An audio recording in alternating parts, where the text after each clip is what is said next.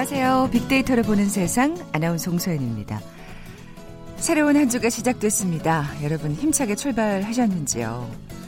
그런데 혹시 이런 분들 계신가요? 아, 지난 주말 뭐 했지? 이 시간을 도둑 맞은 것 같은 허전함, 예, 말이죠. 저도 가끔 느끼는데요. 이런 분들께 이 얘기를 들려드리고 싶네요. 미국의 소설가 조 패티는 이렇게 조언을 했습니다. 당신은 인생의 길이를 조정할 수는 없지만 그것의 넓이와 깊이는 조정할 수 있습니다. 당신은 날씨를 마음대로 조정할 수는 없지만 당신의 기분은 조정할 수 있습니다. 당신이 조정할 수 있는 일만으로도 충분히 바쁜데 조정할 수 없는 일까지 걱정하고 있습니까? 5월도 벌써 오늘이 20일 하순으로 접어들고 있네요. 정말 하고 싶은 일에 집중하면서 남은 5월 의미 있는 시간들로 채워 나가 보시면 좋겠네요. 그런데 이 마음은 그렇지만 참 제대로 되지 않을 때 있죠.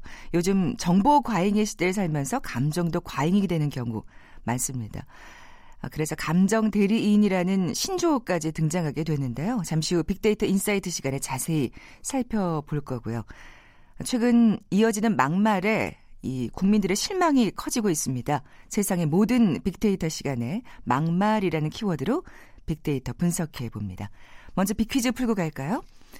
오늘 5월 셋째 월요일 성년의 날입니다. 성년의 날이 제정된 건 1973년의 일이지만 예로부터 이어져 왔죠.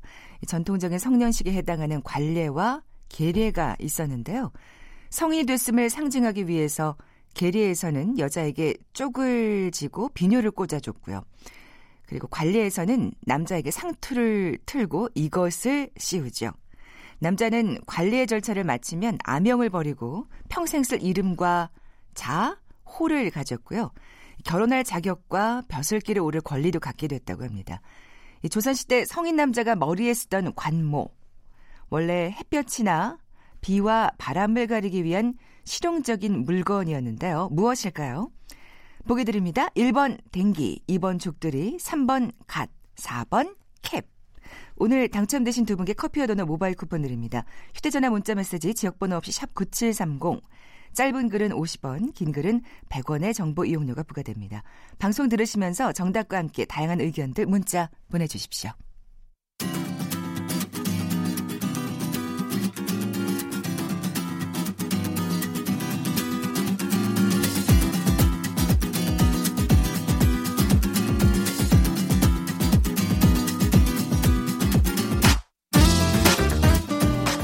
데이터는 시그널이다. KBS 일라디오 빅데이터로 보는 세상. 세상의 모든 빅데이터. 궁금했던 모든 화제와 이슈를 빅데이터로 분석해보는 시간이죠. 세상의 모든 빅데이터, 빅커뮤니케이션 전민기 팀장 나와 계세요. 오늘 막말에 관해서 네. 얘기 나눠볼 겁니다. 예. 네, 요즘 뭐 진짜 정치인들 막말. 그렇죠. 막말하면 딱 정치인 떠오르죠. 네, 계속 왔다 갔다 하고 있잖아요. 네, 뭐 네. 5.18 광주 민주화 운동에 대해서 폄하하는 막말도 있고 서로에 대해서 비난하는 막말들. 음. 사실 공공장소에서 지금 내뱉고 있는 어떻게 보면 수준 이하의 이런 이야기들을 듣고 있다 보면 국민들 다 눈살이 좀 찌푸려지는 요즘이었거든요. 네, 네. 근데 이제 이게 한국만의 모습은 아니고요. 전 세계적으로 뭐 극우파 정치인들도 음. 부상했고 한 사람이 공격하면 또 가만히 있을 수 없다 보니까 서로 막말이 오가는 경우가 많아요. 그래서 뭐 혐오라든지 저주의 말 내뱉고 있고 또 가짜 뉴스 이 안에도 또 막말들이 그렇죠. 굉장히 그렇죠. 많이 녹아 있어서 음. 지금 좀 심각한 문제로 인식이 되고 있습니다. 네, 진짜 지금 가짜 뉴스 얘기하셨지만 정말 뉴스에 그냥 막말이 네 너무 많죠. 네, 네. 그 지난주는 특히나 이제 막말의 절정이 아니었나 싶을 음. 정도로 서로가 서로에게 막말을 어, 주고 받은 그런 한 주였고요. 사실 이제 막말이 종류가 좀 나뉘어요 몇 개가. 그러니까 네. 약간 혐오가 담긴 차별적인 막말이 있고 그 다음에 우리 사회에서는 이런 유형을 가장 많이 볼수 네. 있는데 어, 갑질형 막말. 아, 예. 그렇죠, 예. 그렇죠. 그리고 최근에 보는 건 정치적 계산이 깔린 정략적 막말이라고 보고 있습니다. 그러니까 사실 증세가 더해지고 있고 이게 이슈가 되다 보니까 더 강한 막말로서 맞아요. 예 나오고 있단 말이에요. 정도가 그냥 점점 심해지는 거죠. 맞습니다. 어떻게 보면 폭언의 시대에 지금 살고 있다고 해도 과언이 아니고 이런 도무지 해소되지 않는 분노와 좌절감 경험하면서 뭐 우울감을 호소하는 분들도 계세요. 정치적으로 좀 민감한 사안 건드리는 막말 같은 경우는 또 편을 갈라가지고 서로 공격하는 음. 그런 신호탄 구실을 하기도 하고 또 혐오를 부추기는 막말은 어, 우리를 약간 폭력의 가해자로 만들기도 하기에 아, 이 막말을 어떻게 하면 막을 수 있을지 음. 예, 우리 국민들이 사실 굉장히 싫어하고 계세요. 그러니까 정치인의 막말을 우리가 어 어떻게 하면 막을 음. 수 있을까? 이거는 선거로서 보여주는 수밖에 없지 않을까라는 생각합니다. 네, 예. 네. 근데 사실 진짜 너무 막말이 비일비재하다 보니까 네. 그 정도도 점점점 심해지고 그러니까 네. 거기에 진짜 너무 둔감해지는 것 같아요. 맞아요. 사실 솔직히 말하면 그렇습니다. 네, 네. 그러니까 사실 막말이라는 거는 친한 친구들 사이에서 뭐 장난처럼 네, 할수 있고 네. 오히려 사이가 가까워야지만 막말을 더 많이 한다라는 데이터가 있더라고요. 아. 그러니까 모르거나 거리가 있는 사이에서 막말하기 그렇죠, 쉽지 않죠. 그렇죠. 그러니까 네. 요즘은 그런데 공적인 곳에서 음. 막말하는 분들이 워낙 많아요. 그러니까 뭐 폭언, 모욕, 모독적인 언사, 뭐 악담, 저주, 외설적 언행 이런 게 다 있어요. 그러니까 보통 듣는 사람이나 그 말의 대상에게 상처가 되는 말인데 그래서 사실 사회적으로 받아들여지기 어려운 말들이에요. 그러니까 아까 말씀드린 대로 사적인 자리에서 더 많이 쓰이는 거고 음. 공적인 자리에서 막말은 자신의 어떤 사회적 명성, 이미지, 경력에 굉장히 타격을 주게 되고 사회적으로 이게 심화되면 고립이 또 될 수 있기 때문에 조심해야 됩니다.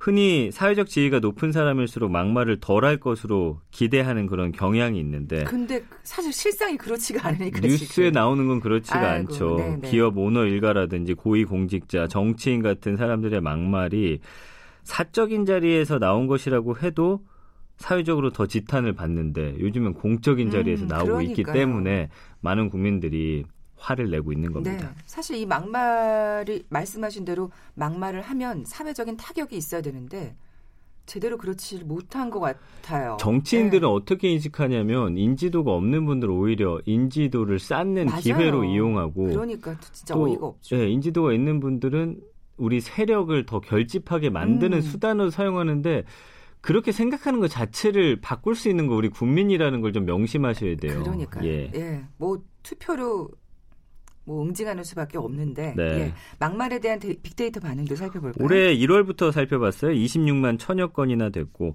세월호 관한 막말 여전히 많이 아유, 나오고 예. 있고요. 그다음에 뭐 정치인들 어, 각 당의 이름이 다 올라오고 있습니다. 그러네요. 예, 최근엔 예. 사실 자유한국당이 음. 좀 많이 해서 뭐 어, 연관어 순위 위에 있긴 하지만 사실 각 당 다 있다라고 보시면 될 것 같고요. 망언이라든지 이게 범죄다 이런 말까지 나올 정도니까 국민들 굉장히 싫어하고 계세요. 감정어 긍부정 비율 봐도 21.9 대 51.4로 부정 비율이 훨씬 높고요. 음. 근데 이제 긍정 감성어도 보면은 그런 막말에 대해서 동의한다는 의견도 있어요. 그러니까 이런 분들을 위해서 하는 막말이 그렇죠. 있습니다. 그렇죠. 시원하다, 사이다, 꿀맛이다 이런 반응들이 있기 때문에 어차피 절대적 다수가 아닌 나를 지지하는 사람들을 위한 음. 타겟형 막말이 많아서 네네. 그건 좀 어, 우리가 주의해야 될 것 같고 부정 세력 결집이라고 그쵸? 말씀하셨죠. 부정 감성어 네. 보면 논란, 망언, 무시하다, 범죄, 무개념, 욕설, 혐오, 유감이다 이런 단어들로서 음. 막말에 대한 어떤 거부감을 보여주고 있습니다. 네, 그러니까 이 긍정 감성어를 보니까 네. 왜 막말을 하게 되는지 아, 이유가 딱 예, 자연스럽게 맞습니다. 드러나네요. 네. 예. 참 막말을 할 수밖에 없는 또. 예. 예. 근데 이제 정치적인 막말은 그렇지만 사실 막말의 어떤 근원을 좀 살펴보면 네. 굉장히 분노라든지 혐오가 깔려 있단 말이죠. 음. 부정적이고 음. 공격적인 감정이어서 네. 누군가를 비난하고 깎아내리기 위한 수단으로 썼는데 한 그 석사학위 논문 봤더니 막말이 청자의 태도 변화에 미치는 영향이라는 그 어, 논문이 있더라고요. 네네. 막말에 동원되는 표현 대상을 성, 장애, 동물, 죽음 이렇게 네 가지로 구분했고 음. 가장 많이 또 쓴다고 합니다. 그러니까 이런 게 어떤 욕으로 사용되는 것 자체가 이런 것들을 좀 부정하는 우리들의 마음이 그 안에 깔려 있다는 거고요. 네. 특히 여성이 남성을 약간 유혹하는 존재로 간주가 되는 경우가 많아서 음. 여성의 몸에 대한 심한 모멸이 또 반영되는 그런 막말들이 많고 그 성적 어방압에 대한 반발로도 또 해석이 되기도 하고요. 음. 그다음에 장애 같은 경우는 그렇죠. 저희 어릴 때는 사실 이런 거에 대한 어떤 음, 감수성이 높지 않은 상태에서 많이 비하하는 발언으로 맞아요. 많이 사용했었거든요. 예, 예. 근데 이건 신체적 정신적 다름을 비정상적인 것으로 보고 비하하는 것이기 때문에 절대 써서는 안 되는 겁니다. 음. 그리고 이런 것들을 정치인들이 또 사용하고 있다라는 거는 정말 문제가 심각한 것이죠. 네, 성장애 동물 죽음. 예. 근데 이 막말이 사실은 그러니까 듣는 사람이 얼마나 진짜 이렇게 모멸감을 느껴요. 네. 근데 한 사람이 더 타격을 받는 그런 분위기가 돼야 그렇습니다. 사실 그게 건강한 사회인 거죠. 그리고 예. 이게 사회적으로 밝혀졌을 때는 화자가 더 타격을 입는 경우가 더 많아요. 사실 이런 막말을 받은 사람을 욕하는 사람은 없거든요. 음. 그러니까 뭐 한진그룹 조연아 조현민 자매 그쵸. 일이라든지 또 이명희 전 이루재단 이사장 이 갑질 어, 사건들. 그렇죠. 예. 그다음에 최근에 그 종근당 회장이 운전기사한테 상습적으로 폭언했던 거 그리고 개그맨이나 방송인들은 뭐 자신을 어필하기 위해서 또 이런 아슬아슬한 막말을 쓰기도 하는데 뭐 몇몇 그런 방송인들이 있어요. 그리고 뭐 개그맨 분들도 계시고 사실 음. 웃기기 위해서 했던 게 이제는 사회가 좀 변했어요. 예전에는 통용됐던 것들이 네, 통용이 네. 안 되는 상황인데 음. 어 아직까지도 이걸 쓰고 있다라는 건 굉장히 이 사회적 분위기에 편승하지 못하는 그런 반사회적인 그런 언행이거든요. 그 최근에 반응들도 그렇습니다. 그렇기 때문에 이거는 이젠 쓰지 말아야겠다. 음. 특히나 의도를 갖고 하는 막말은 더 나쁘다고 보여지거든요. 네. 근데 네. 사실 이렇게 따져 보니까 아까 이제 방송인들 그리고 네. 뭐 어, 뭐, 이 재벌가들 뭐 네. 이런 얘기를 했는데 그러고 보니까 정치인들 빼놓고는 다 타격을 잘 제대로 받았다는 입었어요. 생각이 맞아요. 들어요. 맞습니다. 근데 정치인은 참 예외네요. 지금 아직까지도. 아직까지는 아, 그래요. 예, 이제 바뀌어야 됩니다. 그러니까요. 예. 예. 아까 뭐 우리 사회뿐만이 아니라 예, 뭐 미국에서도 트럼프 정치. 대통령. 네. 그렇죠. 근데 처음에 이 사람이 네. 막말을 할 때는 욕을 했었는데 어느 순간인가 아침에 우리가 뭘 하냐면 기자들도 이 사람 SNS만 쳐다본단 네, 네 말이죠. 네, 네, 네, 자기에게 이 관심을 집중시키는 효과를 톡톡히 본 사람이 바로 이 트럼프예요. 그렇죠. 잘 활용하고 있는 음, 것이고요. 음, 음. 그때 사실은 정말 비판이 많았는데도 아랑곳하지 않고 정말 자신만의 어떻게 보면 길을 계속 가는 트럼프인데 my way. 예, 네. 김정은 위원장한테도 뭐 꼬마 rocket man이라고 불렀고 뭐 미치광이 늙은이 김정은 위원장도 서로 막말 주고받으면서 음. 국제사회를 굉장히 불안감에 빠뜨렸거든요. 아, 그땐 진짜 정말 예 무슨 일이 나는 줄 알았잖아요. 맞습니다. 네. 어쨌든 트럼프의 막말이 논란도 많은데 이게 성공적이었다라는 반응이 있다 보니까 각국에서는 이걸 따라하는 사람들이 많아지는 거죠. 구구 정치인들 말씀하시는 그렇습니다. 거죠. 예. 그래서 동유럽 트럼프로 불리는 빅토르 오르반 헝가리 총리도 이렇게 막말 많이 하는데 지난해 총선에서 압승하면서 사선에 성공했고요. 그랬군요. 그 로드리고 두테르테 필리핀 대통령은 네네. 네. 트럼프보다 더 심한 막말하는데 맞아요. 국내에서 지금 높은 지지를 유지하고 있단 말이에요. 음, 정말 사실 네. 내려와야 되는 진짜 막말을 엄청 많이 했는데. 예. 그럼에도 이렇게 예. 높은 지지율을 받다 보니까 이걸 보고서 아 먹히는구나 해서 참. 더 강하게 하는 분들도 있고 사실 버락 오바마 전 그 미국 대통령 겨냥에서는 입에 담을 수도 없어요. 지금 이 언행 자체를 음, 음. 동물에 비유한 욕을 섞어서 말했는데도 불구하고 전 세계적으로 사실 욕은 먹었지만 두테르테라는 사람을 맞아요. 모두가 알게 한 음. 그런 또 계기가 됐기 때문에 씁쓸하네요. 이 사람들은 사실 고도화 이거를 정말 정치적으로 이용하는 거거든요. 네. 예, 절대 우리가 여기에 휩쓸려가서 안 된다는 생각 다시 한번 그러니까요. 해봅니다. 예. 네. 어쨌든 이렇게 듣는 사람의 반응에 따라서 이 막말이 확 달라지는 것 같아요. 맞아요. 네. 같은 막말이라고 하더라도 화자에 대한 반응은 듣는 사람에 따라 굉장히 달라집니다. 자신과의 관계, 개인적인 요소, 그리고 함께 그 공적인 인물의 발언에 대해서는 정치적 입장 이런 견해 차이에 따라서 서로 다르게 받아들인단 말이죠. 음. 막말일 때 어떨 때는 굉장히 불쾌하면서도 내가 어떤 이익이 걸려 있다거나 내 자신이 그 집단에 속해 있다고 하면 그걸 지지하니까 이게 계속되는 거잖아요. 그렇죠. 예. 그러니까 막말이라는 거는 이거는 뭐 나의 어떤 정치적 성향, 이익 이런 거 절대 따지지 말고 음. 무조건 나쁜 거라는 인식을 가져야 그러니까요. 되는데 나쁘다고 손가락질 하다가 결국 이게 내 사안이 되면 음. 그렇지 앞에 나가서 누군가 해주는 걸 오히려 좋아한다는 게 네. 대중의 이중적인 심리이기도 해서 이건 정말 어려운 거죠. 그러니까요. 네. 예. 정치인의 막말로 자꾸 지금 우리가 좀 결국 지금 아, 돌아가고 네, 있죠. 돌아가고 예. 있는데 결국 국민들이 잘 걸러내는 수밖에 없다는 또 결론에 이르게 되네요. 맞습니다. 네. 우리가 더 빨리 음, 깨어 있는 시민 의식으로 절대 막말을 하지 음, 못하게 만들어야겠죠. 네, 비퀴즈 내주고 가세요. 네, 오늘 5월 셋째 월요일 성년의 날입니다. 어, 성년의 날이 제정된 건 1973년이고 어, 예로부터 이어져 왔습니다.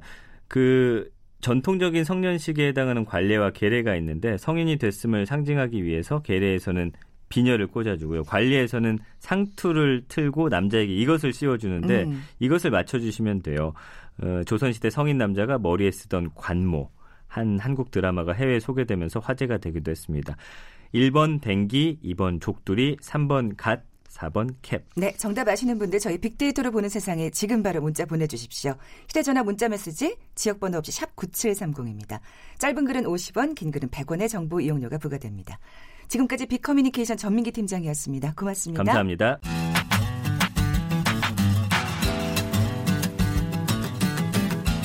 마음을 읽으면 트렌드가 보인다. 빅데이터 insight. 타파크로스 김용학 대표가 분석해드립니다. 빅데이터를 통해 라이프 스타일과 소비 트렌드를 분석해보는 시간이죠. 마음을 읽으면 트렌드가 보인다. 빅데이터 insight 타파크로스의 김용학 대표 나와 계세요. 안녕하세요. 안녕하세요. 어, 오늘의 주제는 감정 대리인이라고요. 네, 익숙하지 네. 않으시죠? 그렇죠. 최근에 새로 생긴 이제 신조어인데요. 네. 어, 삶의 필수적이고 본능적인 감정을 사람들 대신에 느끼고 표현하거나 관리해주는 콘텐츠를 의미하고 있습니다. 네, 그러니까 네. 표현은 감정 대리인이지만 진짜 사람이 아니라 감정을 대리할 수 있는 콘텐츠를 얘기를 하고 있는 것이죠. 어, 아니 근데 그걸 왜 남을 시킬까요?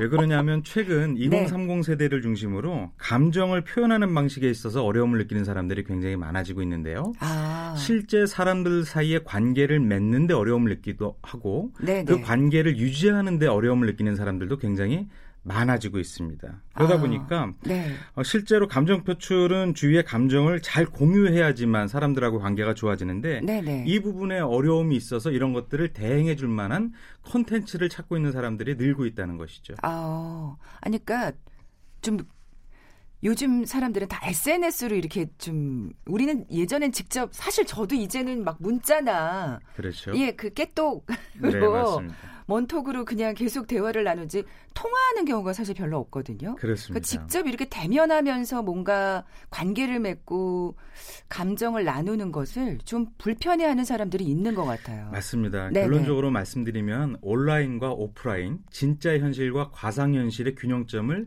잘 찾아가는 것이 중요한데요. 네네. 말씀하신 것처럼 최근에는 정보통신 기술의 발달로 다양한 SNS 서비스라든지 아니면은 어, 웹을 통해 아, 애플리케이션을 통해서 사람들하고 관계를 맺고 있거나 소통하는 경우가 많아지고 있죠. 그러다 음, 보니까 음. 그 안에 자신의 감정 표출을 대행해 주거나 아니면 감정의 인식을 대행해 주는 서비스들이 많아지게 되고 네. 그런 것들을 통해서 어, 관계를 맺고 사람 자신의 감정을 관리하고 있는 소비자들이 늘어나고 있다는 것이죠. 아, 그렇군요. 참 씁쓸한 일인데요. 어떻게 보면 사람들과 관계를 잘 못 맺는 게 결국 어떻게 보면 조금 이 문명의 이기 때문에 그러니까 사실 그게 네트워크가 더 잘 되라고 그렇게 SNS가 있는 건데 그렇습니다. 역설적으로 사실은 그렇지 못하다는 결과니까. 네, 이런 네. 감정 대리 현상이 심화되고 있는 이유에 대해서 네. 국내 한 전문가인 연세대학교 심리학과 이동희 교수님이 밝힌 말씀이 있는데요. 디지털 세대의 이모티콘은 일종의 아바타 현상이다. 지금의 디지털 세대에서는 자신이 직접 노출되는 것에 대한 부담이 많고요. 그래서 감정 대리인과 같은 대리인을 내세우면 이런 직접 노출하는 부담이 크게 줄어들게 되죠. 네, 네. 그래서 요즘에는 대인 관계를 통해서 직접 관계를 맺는다기보다는 어플리케이션을 통해서 직접적 관계를 회피하려는 경향이 음. 강하다라고 설명을 그러니까. 하고 있거든요. 네, 네. 정보 과잉 시대가 불러온 어, 일종의 부작용 뭐 이라고 볼 수가 있을 것 같습니다. 네. 그러면 그 유형도 좀 자세히 살펴볼까요? 네, 크게 세 가지로 구분할 수 있을 것 같은데요. 첫 번째는 감정 대행인 역할을 하는 컨텐츠입니다. 이런 감정 대행인은 여건에 따라 세 가지 유형으로 나뉘어지는데요. 감정이입을 극대화해서 말 그대로 감정을 대신 느껴주는 역할을 합니다. 굉장히 유명한 어, SNS에는 페이스땡이라고 하는 SNS가 있지 않습니까? 네, 이 네, 안에 네. 한 페이지는 어, 일례를 제가 소개해드린다면 대신 찌질한 페이지 같은 경우가 있습니다. 아. 이 페이지의 운영자는 감정 제보자의 상황에 맞는 게시물들을 찾아주거나 어울리는 상황을 이 게시, 어, 페이지에 업로드를 시켜주는 것이죠. 실제로 보면은 어, 내가 쓴 글인 줄이라는 댓글을 붙여주기도 하고요. 네네. 대신 화내주는 페이지 같은 것들도 있고요. 대신 욕해주는 페이지도 있습니다. 그러니까 자신이 느끼고 있는 감정을 이 SNS 페이지의 컨텐츠가 대행해주고 있는 것이죠. 아. 그걸 보거나 거기에 행위를 덧붙이면서 자신의 감정을 표출하는 형태가 소비자들한테 인기를 끌고 있는 것이죠. 정말 대리만족이네요. 예, 예. 두 번째는 어, 당사자가 스스로 표현하기 힘든 감정을 대신 표현해주는 역할을 수행하는 유형인데요. 일명 감정 대변인입니다. 네, 네. 이런 케이스는 굉장히 많은 분들이 경험을 하고 계실 거예요. 어, SNS 프로필 사진에 어, 자신의 어떤 프로필 표정 같은 것들을 아, 예, 올려서 예, 예, 감정을 예. 대응하는 경험을 갖고 있는 분들이 많잖아요. 네. 그리고 그 안에 글귀도 예를 들어서 수고했어 오늘도 음. 예쁜 척하고 있네 안 그래도 예쁜데라는 어, 글들을 올려서 자신의 감정을 대신 표출해주는 서비스들을 많이 이용하고 계신 거죠. 사실 진짜 이모티콘을 많이 써요. 예 예. 그렇습니다. 이 세 번째가 이제 가장 일반화되어 있는 것이 이모티콘인 것이죠. 그래서 네네. 어, 세 번째 유형이 감정 관리인 유형인데요. 큐레이터가 적합한 작품을 골라서 알려주거나 감정을 스스로 통제하기 어려운 현대인을 위해서 서비스와 상품이 같이 등장하는 유형 같은 것들을 아, 얘기하고 이건 좀 더 진화한 유형이라고 볼 수 있겠네요. 뭐 예. 예를 들어서 봄바람이 좋은 날과 연관되어 있는 뭐 땡투브 콘텐츠 같은 것들이 나온다든지 네. 어, 술 한잔 하고픈 날 가고 싶어하는 맛집들의 정보들을 어, 컨텐츠 curation을 통해서 애플리케이션으로 전달해 준다든지 이런 것들이 세 번째 유형에 들어간다고 볼 수 있죠. 어떻게 보면 이제 뭔가 단순하게 뭐 대리만족 뭐 그러니까 어떤 이모티콘으로 감정을 대변하는 걸 넘어서서 이게 콘텐츠가 돼가는 사례라고 볼 수가 있겠네요. 최근에 많은 소비자들한테 유행을 끌고 있는 AI 스피, 스피커가 있지 않습니까? 거기에는 네네. 자신이 일상적인 용어로 얘기를 하잖아요. 네. 나 오늘 기분 꿀꿀한데 어떤 음악이 좋아? 그러면 아. 그 스피커가 자동적으로 그 기분에 맞는 유형의 음악을 선별해서 들려주는 서비스 같은 것들이 이제 일반화되고 있는 거죠. 문화 콘텐츠로 넘어가는. 그렇습니다. 아까 제가 뭐 사실 씁쓸하다 이런 말씀을 드렸는데 네. 이게 문제점을 또 짚어봐야 될 것 같아요. 예. 그렇습니다. 이게 한마디로 정리를 하자면 마음의 근육이 약해지는 현상이 큰 부작용일 텐데요. 사람들은 과하지 않고 적당하거나 혹은 행복하고 편하면서 즐거운 감정만 추구하면서 살고 싶어 하죠. 네, 네. 스트레스에서 벗어나고 싶어 하는 욕망이 있는데 음. 때로는 스트레스를 맞부닥쳐서 그걸 극복하고 이겨낼 수 있는 어, 마음속의 강단, 근육이 필요한데 이런 네, 것들의 네. 경험이 없어지다 보면 네. 그런 부분에 취약한 구조를 갖게 되지 않습니까? 아니 그리고 사실 이렇게 내가 뭐 때문에 화가 났고 지금 뭐 때문에 기분이 좋고 뭐 때문에 우울하다는 표현을 스스로 할 수 있어야 되는데 그렇습니다. 자꾸 대신할 걸 찾으니까 나중에는 내 기분 내가 어떤지 날 스스로 표현 못하는 지경까지 이르는 건 아닐까 그렇습니다. 이런 생각도 들고요. 예. 또또 다른 부작용으로는 진지한 관계 관계를 학습할 때 그 토대가 약화될 우려가 있다는 것입니다. 아 그렇죠. 네. 예. 아까 잠깐 말씀드렸던 것처럼 온라인과 오프라인의 밸런스를 잘 맞춰서 이모티콘을 활용하는 건 좋지만 그것만으로 소통하게 되면 감정의 과잉이라든지 혹은 증폭이라든지 혹은 그 부분을 제대로 표현하지 못하는 우를 음, 범할 수 음, 있게 되고 그런 그렇죠. 것들은 진실한 관계를 맺는데 오히려 안 좋은 결과를 야기하기 때문에 네. 네, 잘 사용하실 필요가 있게 되는 거죠. 네, SNS만으로 살 수는 없으니까요. 진지한 관계는 분명 필요한데. 그렇습니다. 빅데이터 상은 어떻게 나타나고 있나요? 네, 2016년부터 2018년까지 SNS상의 언급량을 토대로 분석을 해봤는데요. 꾸준하게 증가를 하고 있습니다. 아. 예, 2년 전에 대비해서 2018년도에는 약 63% 이상이 이런 감동, 감정을 대신 대행해주는 컨텐츠의 언급량이 늘어나고 있는데요. 네. 가장 많은 영역에서는 엔터테인먼트와 연관된 연관어가 나왔습니다. 어. 예를 들어서 어, 영화 같은 것이죠. 네, 네. 어, 영화는 영상과 배우들의 연기라든지 아니면 연출이라든지 뭐 서사, 음악 다양한 어, 감정을 대행해주는 콘텐츠들이 들어간 종합 예술이지 않습니까? 그렇죠. 그래서 음. 이런 부분들을 이용을 해서 비교적 짧은 시간 내에 자신의 감정을 극대화할 수 있는 경험을 갖고 있는 소비자가 늘어나고 있는 것이고요. 네. 두 번째는 뭐 방송이나 음악, 드라마 혹은 캐릭터 이런 얘기들이 높게 나오고 있습니다. 네. 아무래도 음악 같은 경우에는 개인의 주관적인 기분이나 상황에 맞춰주는 음악 추천 서비스를 이용하는 소비자가 굉장히 많아지고 있다는 것이고 아까 말씀하신 대로 그렇습니다. 예, 예. 그림이나 캐릭터 같은 경우에는 어, 말씀하신 이모티콘이라든지 아니면 짤이라든지 뭐 캐릭터 이런 것들을 대체해서 표현하는 이런 콘텐츠를 소비하는 경험이 예, 높았던 것이죠. 네.